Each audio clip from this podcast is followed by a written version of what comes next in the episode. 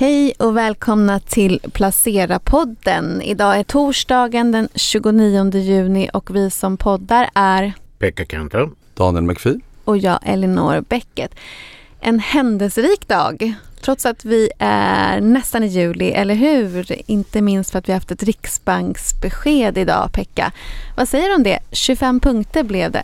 Ja, det väntat. var ju väl ett väntat besked. Eh, dock, det hade väl spekulerats lite kring att det kunde bli 50 punkter efter att Bank of England och Norges Bank höjde så mycket i förra veckan. Jag såg att någon utländsk bank hade skrivit allt under 50 punkter, det är att ge upp kampen om kronan. Håller du med om det? Delvis håller jag med om det. Eh, man kan säga att nu, nu flaggar ju Riksbanken visserligen för att det kommer minst en höjning till i år.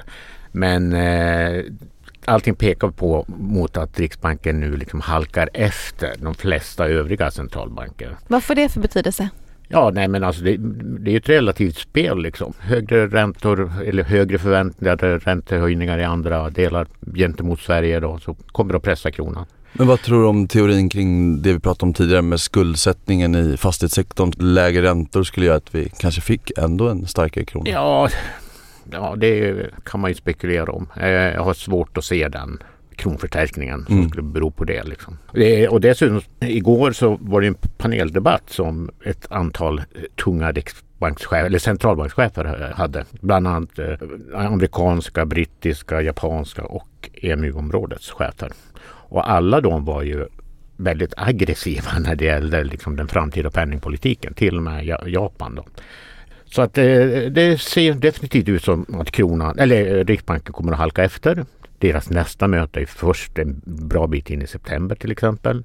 Medan andra centralbanker kommer med sina besked i slutet på juli. Det ser väl inte så positivt ut för kronan. Eh, det enda som talar för kronan är ju att den anses vara väldigt, väldigt undervärderad i utgångsläget. liksom.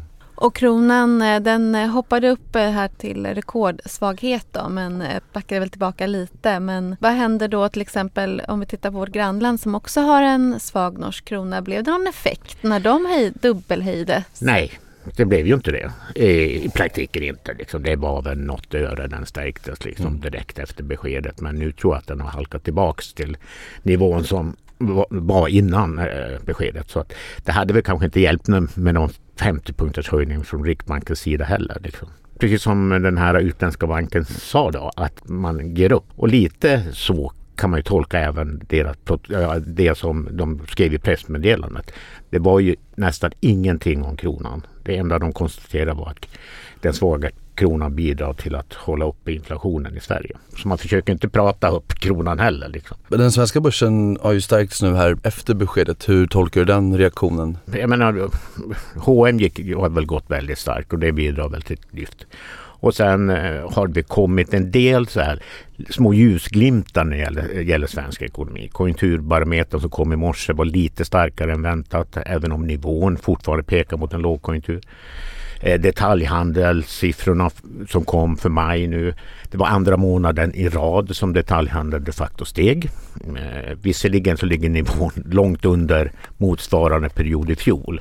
Men den nedåtgående liksom, trenden har i alla fall brutits ser det ut som.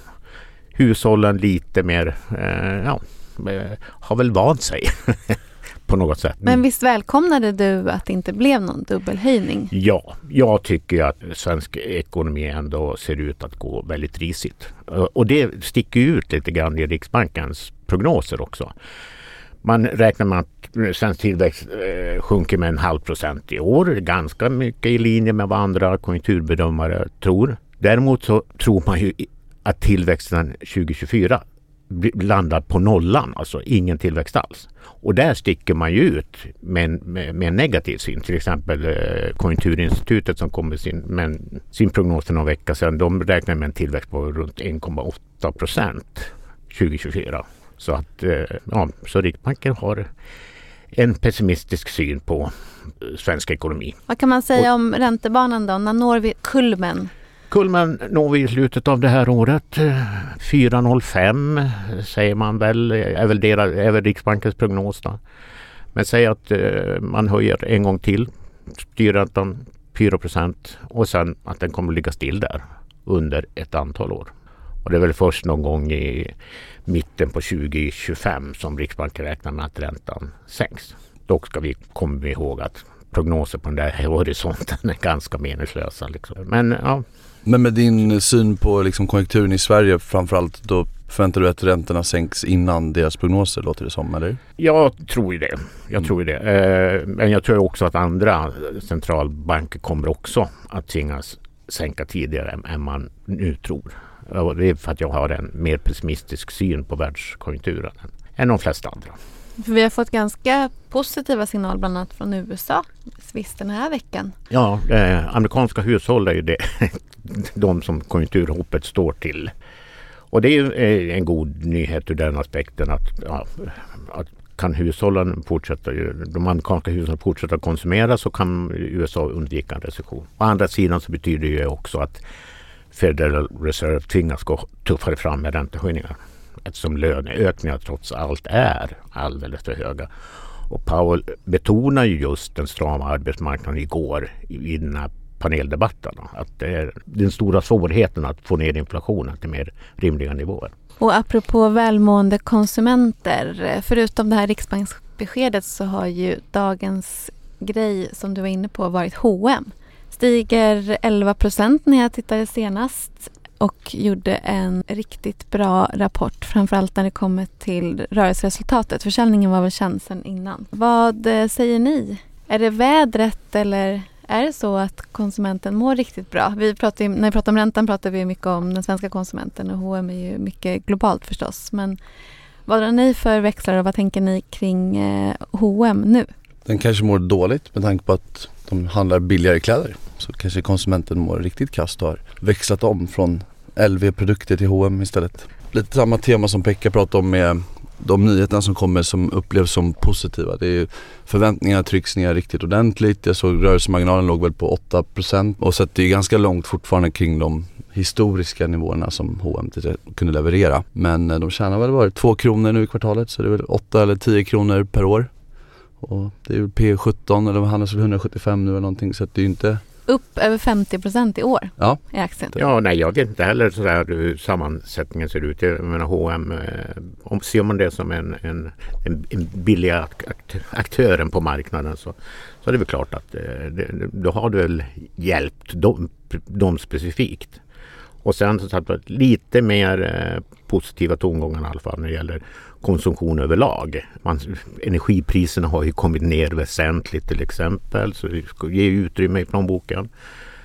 Man har eh, de här eh, högre räntorna har man, har man ju absorberat nu liksom på något sätt. Så nu, eh, nu kanske man törs konsumera lite mer i alla fall än man gjorde i våras. Mm. Men man kan väl verkligen ta med sig, tycker jag i alla fall, att i höstas var det väl alla hade liksom räknat ut H&M helt totalt med alla problem som haft både med Ryssland och att ja, inköpspriserna blivit dyrare och logistiken och allting. Men eh, köpte man aktier då så har man gjort en väldigt bra affär. Så att när alla, liksom den sista optimisterna räknat ut bolaget så kan det vara ett, en bra ingång att köpa aktier. Även om det kanske kan vara rätt svårt att tajma just exakta botten så har det blivit en rätt bra affär. Och från en svensk jätte till några andra, Daniel, du har kikat på Lundbergföretagen nu i veckan. Mm, exakt, det är ju ett, mer ett investmentbolag men väldigt försiktigt bolag får man säga. Varit noterat sedan 80-talet eh, men startades på 40-talet. Började som en byggverksamhet egentligen för att sen gå in mot kommersiella fastigheter och sen efter tiotals år även köpt andra bolag inom industri bland annat. Då. Så att, eh, nej men det är ett, tycker jag är ett väldigt intressant bolag på så sätt att de är väldigt försiktiga. Eh, skuldsättningen ligger på 5 miljarder vilket kan jämföras mot deras ackumulerade marknadsvärde i portföljen på 125 miljarder ungefär. Är det därför de också inte har gått lika bra då, framförallt historiskt då? Man har tyckt att de varit lite för försiktiga. Det är väl den kritiken man skulle kunna ha, att de har varit väldigt försiktiga under de här tio åren där vi har haft låga räntor. Man skulle kunna säkert lånat mer och få upp avkastningen på kapitalet ännu mer. Nu är det ju så att de jobbar mer med tiden och ränta på ränta-effekten och det har ju betalat sig förra året. Nu har ju börsen gått starkt i år då. men om vi ser vad som hänt med svenska fastighetsbolag då eftersom att Lundbergsföretagen består mycket av fastigheter så eh, tog de inte alls lika mycket stryk som övriga fastighetsbolag har gjort. Så att eh, på så sätt, och det kan jag tycka är ganska sunt. Eh, men eh, det är klart, du får inte den här riktiga effekten i uppåtgående marknaden. Men man får ju bra betalt i nedåtgående marknad. Jag tycker det är intressant för du drar ju lite parallellen där att äga den typen av investmentbolag med att äga en fond. Mm. Det, det tycker jag är apropå att, för det är, man, det är väldigt likt på det sättet att man eh, betalar ju så som en förvaltningsavgift men den blir ju otroligt mycket lägre än en fondavgift i princip alltid. Och den är väl otroligt låg i just Lundbergföretagen. Ja, precis. Det blir ju relation till kapitalet de förvaltar. Då. Så att de hade 33 miljoner i centrala administrationsavgifter för att driva runt rörelsen under förra året. Och jag tror att det var 0,11 procent. Så att 0,11 procent kostar det att äga. Och förra året var det ännu lägre. Till och med jag tror det var 0,04 procent. Så att det är otroligt billigt och det jag personligen gillar också om man jämför med en fond, för där är det betydligt mycket mer regelverksstyrt så att eh, förvaltarna måste anpassa sig efter de regelverk som finns som kan vara vettiga och skydda spararna absolut. Men i det här fallet så har de ju möjlighet att vara faktiskt lite mer koncentrerade om de tycker att som till exempel Holmen är ju ungefär 20% av substans och då tycker de att det är en vettig investering och då vill man att de ska kunna öka eller ja, ha mycket mer frihet. Och så blir det lite mer koncentrerat. Så att gillar man det så tycker jag också att det finns värden i det jämfört med en fond. Och eh, i princip alltihopa är bara noterade eller är det lite onoterat också? Ja men 20% är ju det som heter Lundbergs Fastigheter eh, som är ett onoterat fastighetsbolag, en av de större privata i Sverige. Eh, som ungefär hälften kommersiella och hälften eh, bostäder. Då. Så att, sägs att det är en rabatt på 10% ungefär. Eh, det vill säga substansrabatten, det vill säga totala tillgångarna mot vad aktien handlas på börsen. Men så som de marknadsvärderar sina fastigheter de gör ju allting enligt skolboken på alla sätt men man kan ju tänka sig att de kanske är värda lite mindre än vad som faktiskt står i marknadsvärdet. Så drar man av det så hamnar det ju ganska mycket på substans då. Så att det är inte någon superrabatt så men det är ju fortfarande så att du kan köpa tillgångarna till rabatt enligt det som det är marknadsvärderat enligt bolaget då och de aktier som finns på börsen. Och ett tips när man tittar på, vi kan, det finns en jättebra tjänst som heter IB-index. Det är ju att kanske inte ska stirra sig blind på substans, rabatt eller premie. Men man kan också jämföra lite med hur just det investmentbolaget brukar ligga. Mm. Eh, till exempel. Men eh, så eh, stabilt och, och, bra då med andra ord. Det kan knappast bli mer stabilt än eh, Fredrik Lundberg och Handelsbanken eller vad säger du? Är det, är det för den det passar då eller? Ja men verkligen men det bygger mycket på tiden i marknaden i det här fallet så att det är ju, du får mycket ränta på ränta. Det är inte så att du kommer få någon extrem vinsttillväxt utan de vill ju ha mycket kassaflöden. Jag tror de hade ungefär 3,5 miljarder i kassaflöden som de fick från sina investeringar under förra året. Så att det är mycket ränta på ränta, fortsätta investera, bygga beståndet sakta men säkert, begränsad nedsida. Eh, men ingenting som kommer så att säga smälla på uppsidan på något sätt så. Men har man mycket tid och vill ha en defensiv investering och aktier så tycker jag det är ett jättebra alternativ. Något du äger själv? Inte ännu. Men eh, jag är väl lite för aggressiv en, på risksidan. kanske en aktie man kan köpa och sen glömma bort. Det är inte så dumt. Verkligen så. Jag kikar ju lite på Railers mm. och det är ju något helt annat än eh, Lilleplutt i sammanhanget då om man jämför med Lundbergs. Men eh, har det gemensamt med en stark ägare, familjeägt. Mm. Ganska Vad intressant. De? de? det är ett teknikkonsultbolag. Man skulle väl kunna jämföra dem med Afri eller Sweco men de är då alltså betydligt mindre. Och de är väldigt inriktade mot energibolag, industriomvandling är väl deras största område. Alltså till exempel att eh, då, säg Holmen ska bygga, bygga om en av sina sågverk mm. och göra dem eh, mer klimatneutrala till exempel eller att man ska ta hand om det som blir över när man har gjort produkterna eller pappersmassan så kan de till exempel göra med det. Så det känns eh, som att de ligger liksom helt rätt i vad marknaden efterfrågar just nu och det är en väldigt låg andel av kunderna hittar vi dessutom i fastighetssektorn och bostadsutveckling och sådär. Så det är positivt. Värderas? De ring P14. Mm. Hur har aktien gått då? Den har gått plus 14 procent på ett år. Så hyfsat eh, blygsamt ändå. Eh, men eh, delar väl ut en del pengar, ungefär 3 direktavkastning eller något Precis, sånt Precis, exakt. Och dessutom det som är positivt, trots att man är mindre än konkurrenterna så lyckas man ändå ha kostnads, gjort kostnadseffektiviseringar. Eh, man har lyckats växa både organiskt och genom förvärv. Eh, men man har fortfarande, det man fortfarande har kvar som så här lågt hängande frukt för att nå sina eh, mål som man har de närmaste kommande två åren. Det är att man fortfarande ligger under prisnivå under konkurrenterna. Så man kan fortfarande höja priserna. Lönerna går upp till exempel. Eller att det är svårt att höja priserna när ifall konjunkturen skulle gå ner. Så ja, det var det jag kikade på. Jag tyckte det var eh, ganska intressant faktiskt. Så får man se och de värderas väl, jag tyckte du skrev det i texten, betydligt lägre än till exempel Sweco? Inte be, alltså betydligt lägre än Sweco, lägre än ja. Eh, Afri om man ska vara rättvis här. Ja. Men eh, ja, någonting att titta på kan jag tycka. Och då frågar jag dig samma fråga, äger du Reilers? Nej jag gör inte det. Nej. Än. det är alltid lite känsligt det där med regler och sådär. Men det kan definitivt tänka mig att göra framöver. Så vi får se. Ja, vad, eh, vad har vi gjort nu då? Har ni köpt till sillen? Nej, jag har inte gjort det. Jag har ju legat lågt länge här nu och eh, jag ska gå på semester nu också. Ja.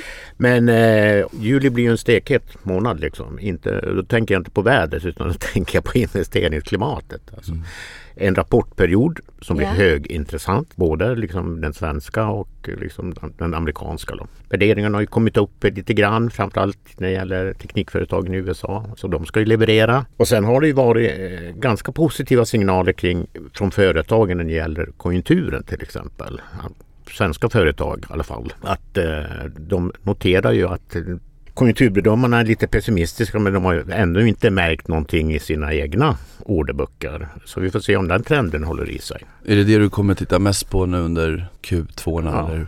Ja, jag noterar ju att eh, till exempel det, den konjunkturbarometer som kom i morse så var det ju industrin fortfarande påfallande stark. Ligger fortfarande över det historiska snittet. Däremot så var det väl lite svagare när det gäller orderingången. Då. Så, så det är jag superintresserad av att se. Eh, och sen mot slutet av juli så kommer ju de här eh, räntebeskeden från bland annat Federal Reserve och ECB. Eh, Fed kommer väl den 26 juli och ECB den 27 juli. Och en rysare till är Bank of Japan som kommer 28 juli. Så att Låter inte som någon semester. Ja, nej, det blir ju, eh, planen är att jag ska ha semester då men eh, det blir väl svårt att hålla sig borta från datorskärmarna. Bank of Japan tycker jag är eh, extra kul eftersom det, de är faktiskt en centralbank som inte har stramat åt.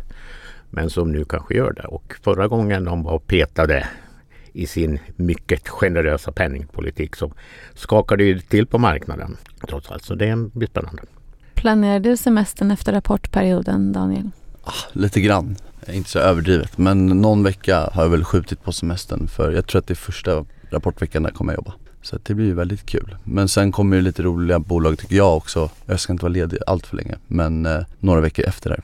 Så att eh, lite grann har vi gjort det. Har du gjort några affärer? Nej men jag var ju med förra veckan och då eh, berättade jag nästan handlat sönder min portfölj så att jag har varit lite för aktiv kanske. Eh, så att den här veckan har det varit stopp inga affärer alls. Du då? Du har inte varit med på länge så att du måste ha gjort massor Nej jag har jag. inte gjort det. Jag har, eh, jag har sålt lite. I omgångar så hade jag en post, jag vet inte riktigt varför men eh, jag hade i alla fall en post som hängde kvar i Fractal Gaming Group. Och den har gått väldigt bra i år. Så den har jag sålt av och sålt av och sålt av och sålt av. Så nu är ingenting kvar. Så i omgångar. Sen har jag även sålt lite Nvidia för jag tyckte den gick lite för bra. Där är jag fortfarande lite kvar. Men, mm. eh, Halverade du då eller var det mer än så? Eller? Halverade. Mm. Mm. Ja, Nvidia åkte väl på en liten smäll här nu när USA lanserade nya restriktioner på. Precis och det var mm. väl nu alltså, eh, i, eh, det, det, får vi se här om några timmar här hur hur mycket den går ner. Ja, men i eh, efterhanden så fick den väl en ganska rejäl smäll tror jag. Jag vågar inte säga mycket. Och SML åkte väl också på en liten smäll av det skälet. Precis, chiptillverkarna. Mm. Ja. Och sen så har jag ju gjort det som även andra här på redaktionen har gjort, nämligen bottenfiskat i svenska fastigheter. Men jag tror att jag var först ut och därmed också mest feltajmad. Men eh, då gäller det bara att fortsätta. Så ja, jag har köpt lite i Carnegie Fastighet. Så du ja. kör också When in trouble double? Precis, så vi får se om, eh, om det är, i slutändan är bra eller dåligt. Men eh, ja, nu när jag har lyssnat lite på senaste tiden så blir man även lite sugen på svenska småbolag. Det är lätt att man är lite för tidig på bollen men det kanske är bättre än att vara sen, jag vet inte. Per skrev väl om det nu i veckan. Ja. Ja, nej. Svenska småbolag, fastigheter och bank känns ju rätt spännande. Mm. Då behöver man lite tid. För det kommer att ta lite tid när det rätar ut sig. ja, det gäller att ha lite tålamod. Men det kan man väl ha. Apropå att sitta på händerna. Mm. Man kan ta semester. Eller helg, nästan helg. Det är bara torsdag. Men vi säger i alla fall eh, trevlig fredag och helg till våra lyssnare. Det gör vi. Och tackar för idag. Tack så mycket. Tack. tack. Hej.